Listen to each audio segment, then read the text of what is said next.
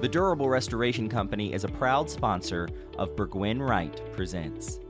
At Durable Restoration, they specialize in exterior historic restoration services. All of their craftspeople and artisans are employees and trained in house using traditional materials, tools, and techniques that are tried and true. They have a long list of historic landmarks across the nation that they are proud to have helped preserve for future generations.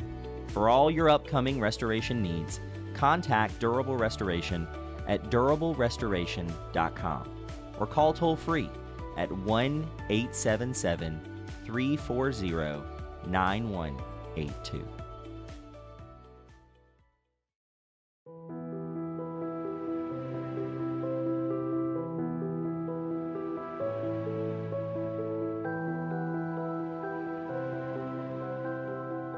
For more than 160 years, something you don't see every day has been occupying the corner of 3rd and Chestnut Streets in downtown Wilmington. On this site stands a towering structure, unmistakable in its appearance and unforgettable in its function.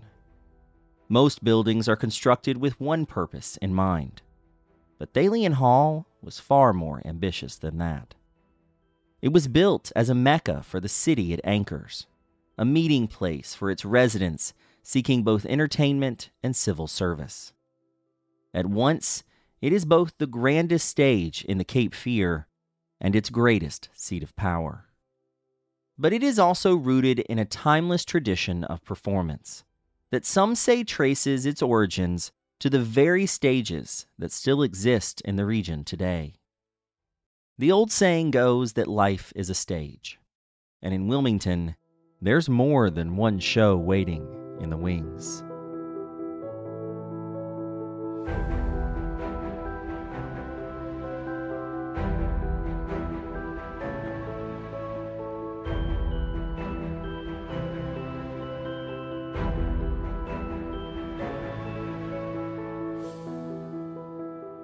Hello and welcome to Burgwin Wright Presents Cape Fear Legends and Lore, a podcast series telling the stories of North Carolina's Cape Fear region through the history of one of its oldest historic sites. My name is Hunter Ingram. I'm the Assistant Museum Director for the Burgwin Wright House and Gardens here in Wilmington, and I'm your host for this podcast. This season on Burgwin Wright Presents, we are cracking open the essential local history text, Stories Old and New of the Cape Fear region, published in 1956 by famed historian Louis T. Moore. Each episode, we take a chapter from the book and interrogate the fact and fiction of that story as told by Louis. What's true, and what's fabrication for the sake of a good story?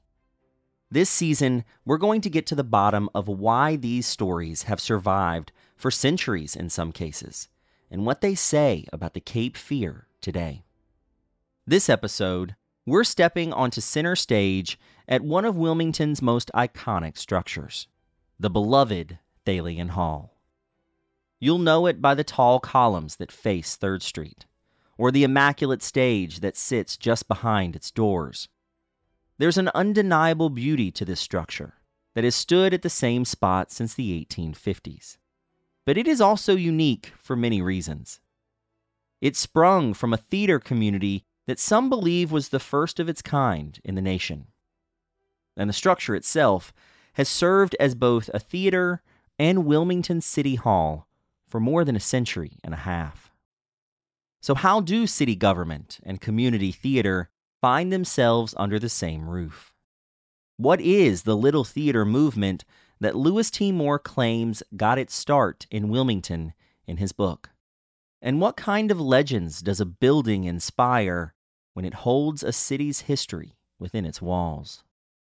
We'll answer those questions and more on this episode of Burgwin Wright Presents Cape Fear Legends and Lore.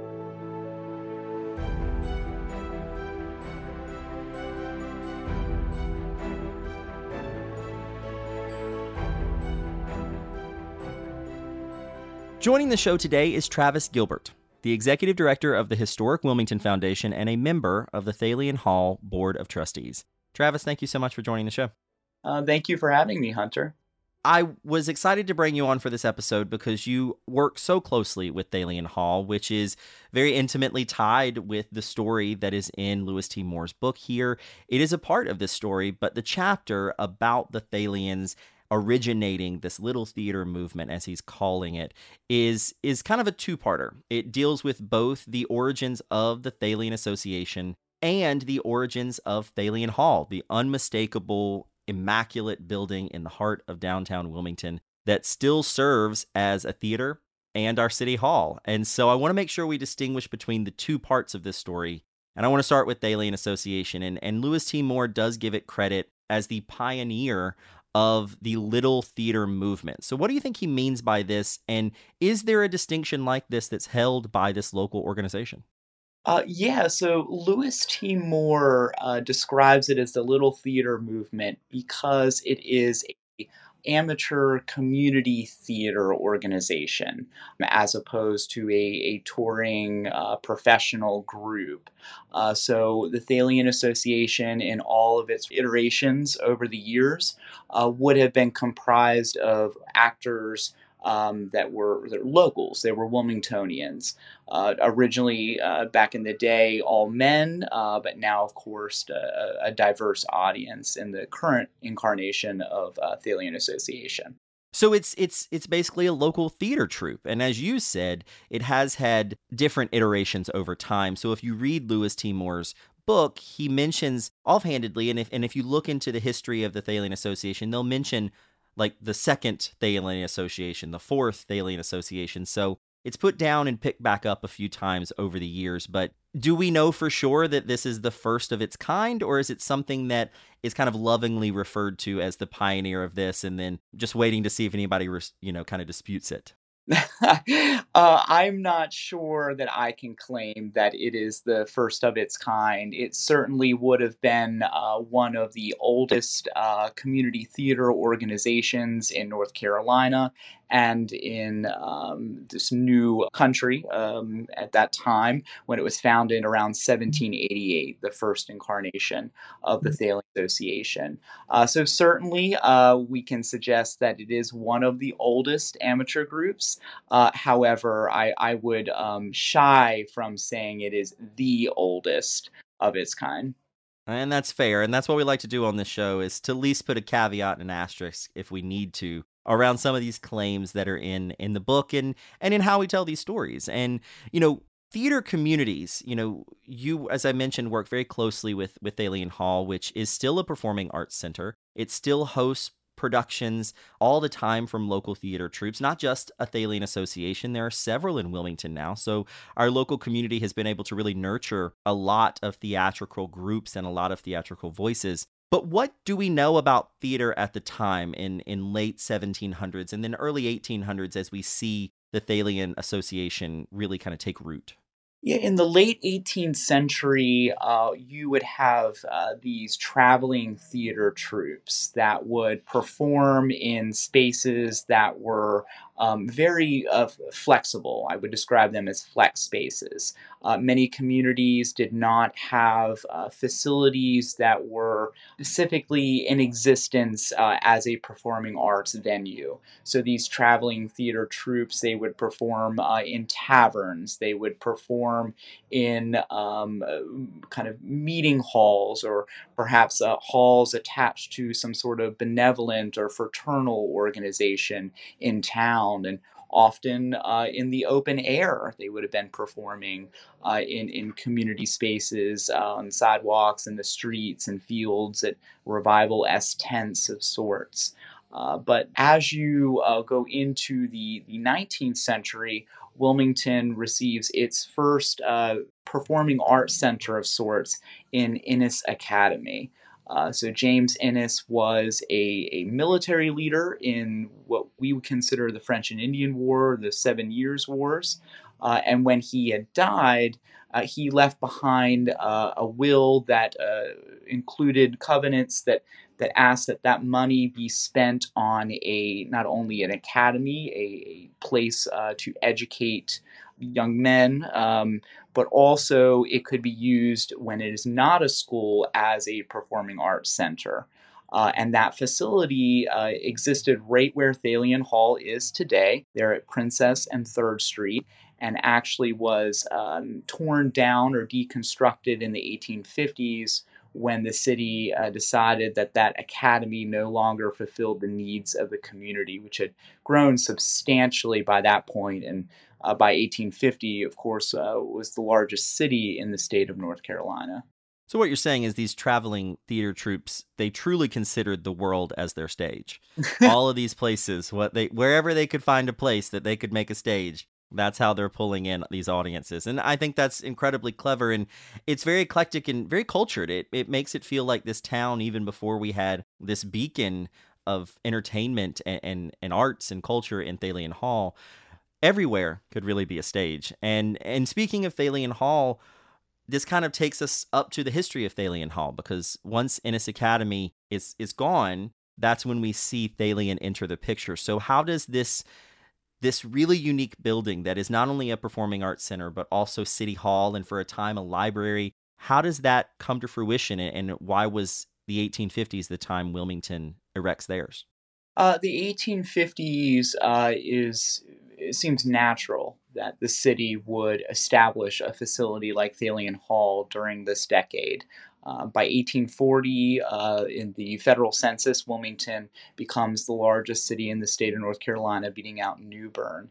And uh, so, not only did they they lack a, a physical facility where um, a substantial part of the population could gather, uh, they also had a, a, need for a city hall of municipal meeting spaces and offices for the mayor and uh, board of aldermen at that time.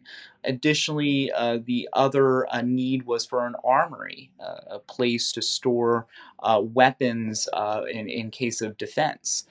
so the city enters what I might call a, a public-private partnership. That's a, a very um, buzzword right now uh, in Wilmington's current events.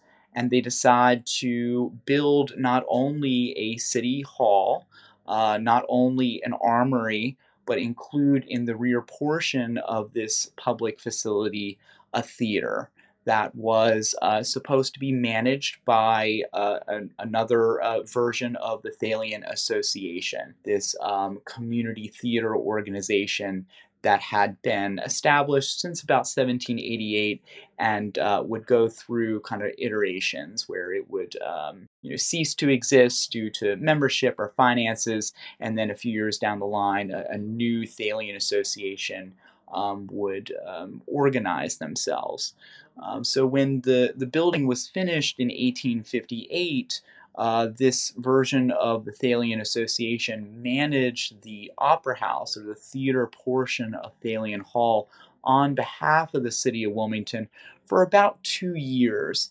And they unfortunately um, had to relinquish uh, management uh, of the theater portion of Thalian Hall due to uh, finances. Uh, clearly, just a lack the capital to continue operations. And that ushers in an era of uh, City Hall, uh, the, the, city of Wilmington, leasing out the theater to other uh, um, individuals that um, were theater professionals. Uh, they described Thalian in, in different names. Um, at one time, it was the Opera House. At another time, it was called the Academy of Music. I think the one of the most famous individuals to lease the theater uh, was um, John Ford. Uh, around 1867, he begins leasing the theater. Uh, he is, of course, famous for being the uh, owner and manager of the theater in which President Abraham Lincoln was um, shot uh, and, and, eventually succumbed to his wounds uh, at the conclusion of the Civil War. And uh, so it's it's an a, unusual combination of city hall, of municipal building, uh, and theater. it's a wonderful, wonderful example of how um, the arts support civic education and civic engagement uh, in our community. Um, how many other city halls in the nation can you uh, in the middle of a city council meeting, pop your head in and see uh, um, Chicago or Footloose uh, being performed, uh, which I've done on many occasions. It really breaks up the the sometimes very very long city council meetings because I used to work for the, the Star News here, the newspaper in town, and I would hear the practicing of the next uh, performance when you're sitting in those rooms covering city council meetings. And and as you said, Thalian Hall is still used as this today. You know, we still have that combination of arts and and government, culture and civic service, and so it, it's a really interesting place to have so much history and still see a lot of that original use. Of course, uh, yes. So today uh, there is a, a, nonprofit organization, Thalian Hall Center for the Performing Arts, uh, that manages the theater for uh, the city of Wilmington, uh, manages the you know the building um, for on behalf of the city of Wilmington, um, and I, I, think that is the confusion often in our community. Uh, we we have a building called Thalian Hall. We have a nonprofit called Thalian Hall Center for the Performing Arts, and then we have a nonprofit called Thalian Association. And uh, Thalian Association is the the nonprofit community theater, that entity uh, that um, is uh, often performing on the stage at Thalian Hall. Um, they manage uh, another facility owned by the city, the Hannah Block Historic USO, the Community Arts Center. Uh, so they have a very similar relationship. Um, but Thalian Hall Center for the Performing Arts is this other nonprofit that manages uh, the theater on behalf of the city. And they've been um, in existence um, since uh, they, they, were called the Thalian um, Hall, uh, it was a commission, Thalian Hall Commission. Um, it was established uh, in the late 70s uh, and early 80s in its heyday after a fire in the auditorium um, sparked a, an interest in uh, preserving the stage so it could be used once again as an active theater. Well, and that's one of the the legacies of Thalian Hall and and the Thalian Association in its many forms is restoration and kind of rebuilding because there have been efforts repeatedly over the years to not only restore the theater and the building itself but it's it's continued maintenance you know as someone who works for a historic home two blocks from Thalian Hall there's always maintenance that needs to happen at the Burgwin Wright House. There's always maintenance that needs to happen at Thalian Hall, but there's been some sweeping restorations that have happened at Thalian. So, what has had to be done over time to keep it operational and keep it open to the public as it's been for over 160 years? Certainly, maintenance. Uh, you hit the nail on the head. Um, the continued preservation of Thalian Hall is a um, consequence of the seamless collaboration and partnership between the City of Wilmington and Thalian Hall Center for the Performing Arts. Uh, I must commend uh, the mayor, city council, city staff for their commitment to historic preservation at Thalian Hall. Um, they uh, contribute to that uh, preservation and that key maintenance as you describe um, year after year. Uh, but then Thalian Hall Center for the Performing Arts, over its history, has launched um, many a capital campaign in order to not only preserve the hall, but also modernize the hall's facilities so it remains a relevant and comfortable theater into the 21st century. One of the, the first uh, capital campaigns uh, began in 1983 and that was uh, you know a construction of a you know, five million dollar project that took about 18 months to complete um, from at 88 into 90, uh, 1990. Um, and then in 2010, there was another uh, large capital campaign, again, to, to modernize the facility.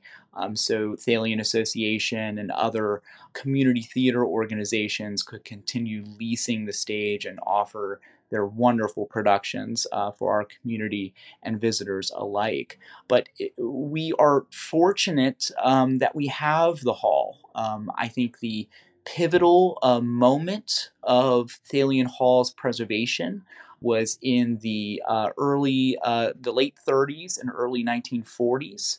The uh, library, the city library, was actually in the uh, city hall chambers today, up on the second floor. And uh, in order to modernize the facility, uh, there was some construction to build an elevator shaft uh, so one could access that library. Well, the construction of that shaft resulted in the collapse of the northwestern uh, wall, about where uh, Mayor Saffo's office is today. And when that wall collapsed, uh, that ignited a conversation within the community about the the wisdom of continuing to maintain this uh, aging building and whether it would not be wise to start fresh uh, with a new facility.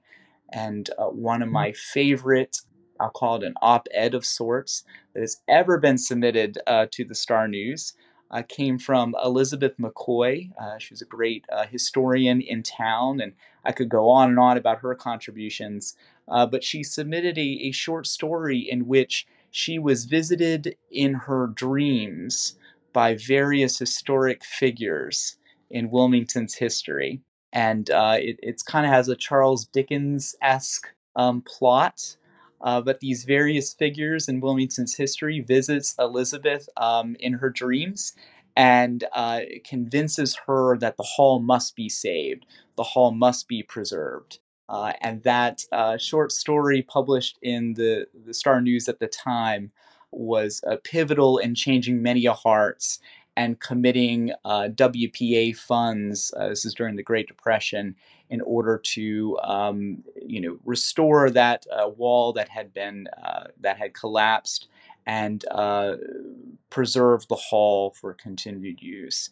And uh, we we as a community have not looked back since that wall's collapse.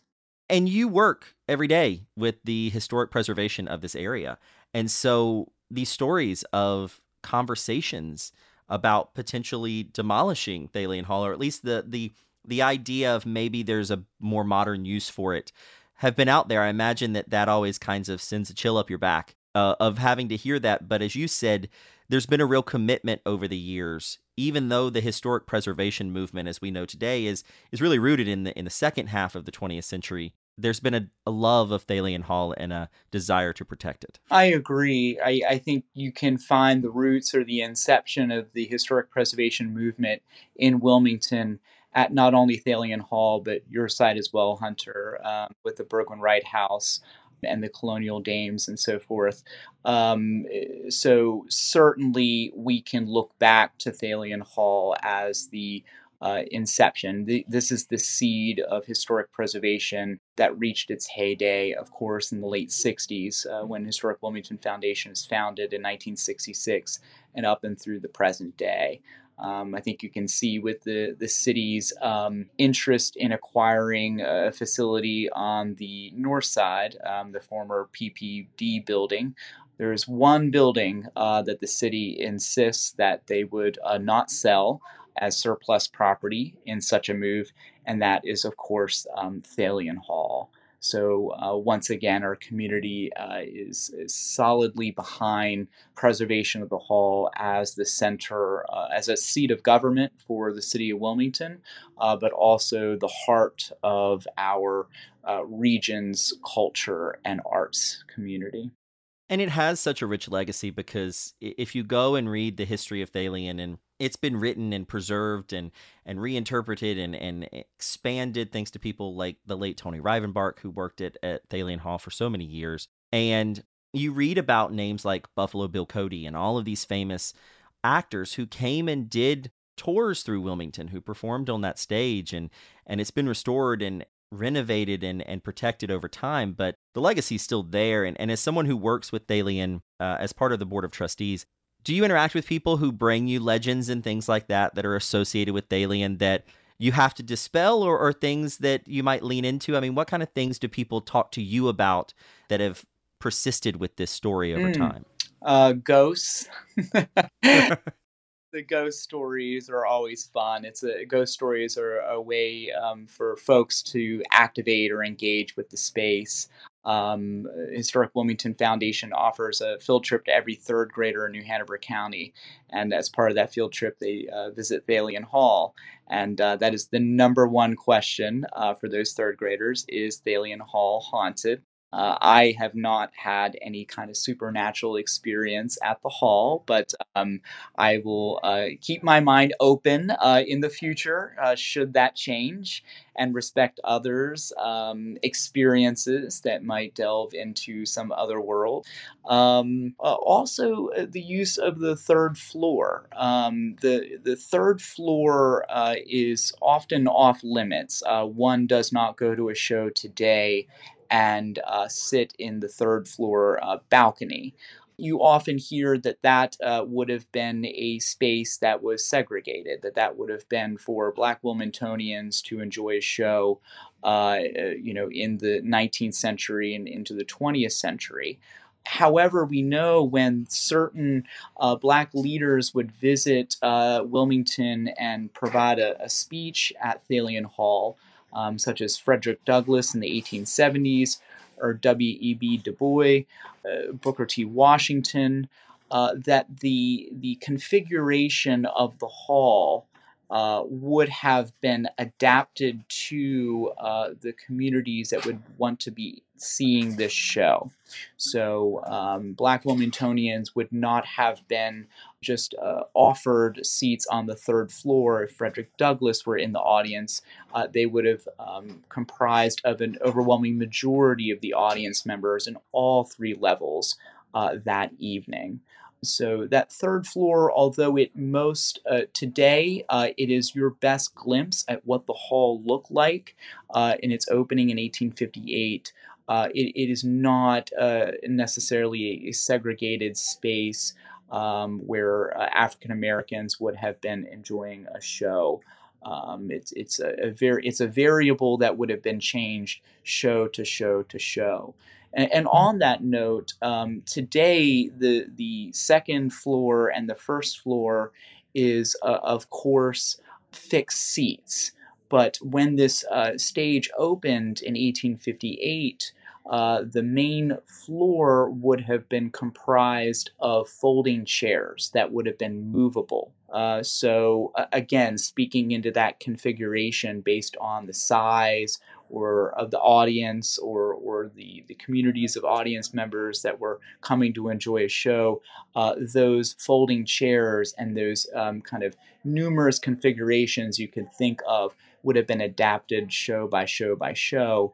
Mm-hmm. And uh, that's really helpful in knowing that there were bazaars and, and other types of community events that would occur at Thalian Hall uh, because they had the ability to you know remove all the folding chairs and have one big empty room as an exhibit hall of sorts. Um, today, you're, you're lost on that impression because it has that those naturally um, fixed seats of sorts. Like the stadium seating, it goes a little bit up as you can see for yeah, the best exactly. it's a it's again it, it's changed over time, but the historic structure is still there. You know, what people would have seen in, in the late 1850s into the the latter part of the 19th century is uh, is still very much intact thanks to the work of historic preservationists and, and people who have been very involved over time. What do you think the legacy of Thalian Hall is in Wilmington? I know we talked a little bit about its dual use as a civic center and also a performing arts center, but is it this kind of leader of historic preservation, as you mentioned, kind of this anchor of of what's possible when you preserve structures like this and, and historic homes like the, the Burgwin Wright House? That's a great question, Hunter. Uh, what is the legacy of Thalian Hall? Yes, I would argue that one of its legacies is the, the birth, um, the forefather, if you will, of historic preservation in our community. I think another legacy of Thalian Hall is the breadth and the um, quality of performing arts in this community. I think that is a natural consequence of our city hall being uh, in a facility that also has a functioning theater. Uh, we are so fortunate to have not only numerous stages from something as large as the Wilson Center to something as intimate as the um, the old city stage uh, in the Scottish Rite, the Masonic building there on North Front Street, every kind of combination in between. But the, the number of community theater groups and the offerings that our community um, is able to choose from on any given weekend, and then the quality when you go to those shows, that's a legacy of Thalian Hall, of our community's decision in the 1850s to marry municipal local government and uh, the performing arts.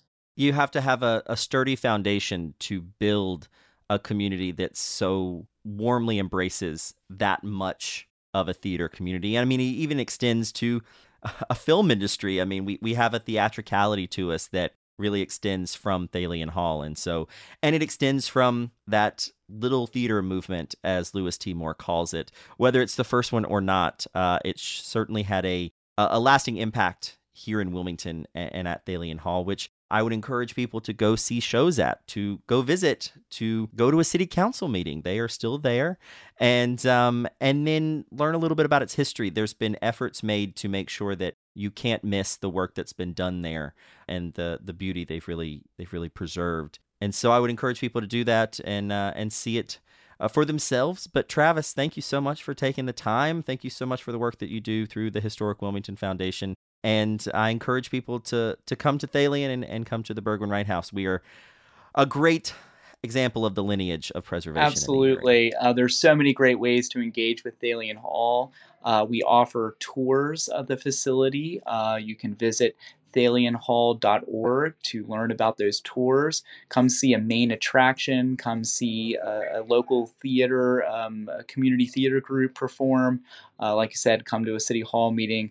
We're looking forward to seeing y'all at the hall. Thank you so much, Travis. Thank you, Hunter.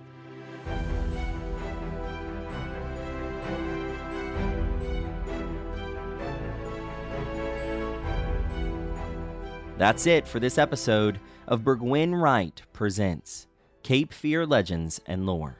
Thank you so much for joining us, and we'll be back in two weeks with our next episode, where we will explore the fact versus fiction in another chapter of Louis T. Moore's Stories Old and New of the Cape Fear region. Until then, be sure to subscribe to this podcast by searching Burgwin Wright Presents on your favorite podcast platform so you never miss an episode. You can also visit us at the Burgwin Wright House in Wilmington. Monday through Saturday, we give tours of the site that will expose you to a fascinating history of North Carolina in colonial America. And while you're there, you can also pick up a copy of Stories Old and New of the Cape Fear region, which is now available in our gift shop. And be sure to follow the Burgwin Wright House and Gardens on all social media platforms including Facebook and Instagram, for the latest on what we're doing at the site. As a nonprofit, this podcast and all the exciting projects done at the Burgwin Wright House are made possible by donations and community support.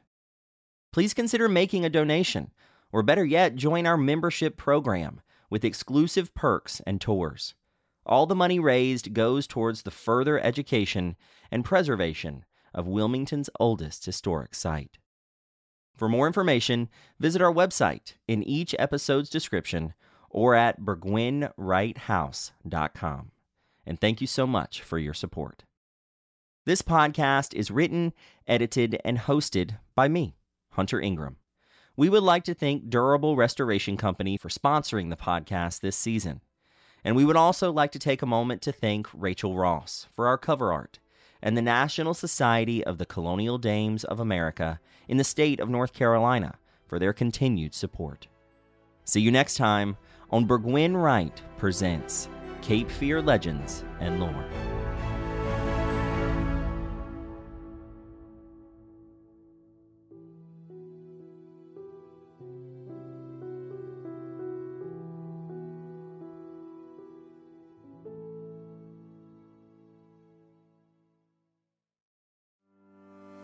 The Durable Restoration Company is a proud sponsor of Burgwin Wright Presents. At Durable Restoration, they specialize in exterior historic restoration services. All of their craftspeople and artisans are employees and trained in house using traditional materials, tools, and techniques that are tried and true. They have a long list of historic landmarks across the nation that they are proud to have helped preserve for future generations. For all your upcoming restoration needs, contact Durable Restoration at durablerestoration.com or call toll free at 1 877 340 9182.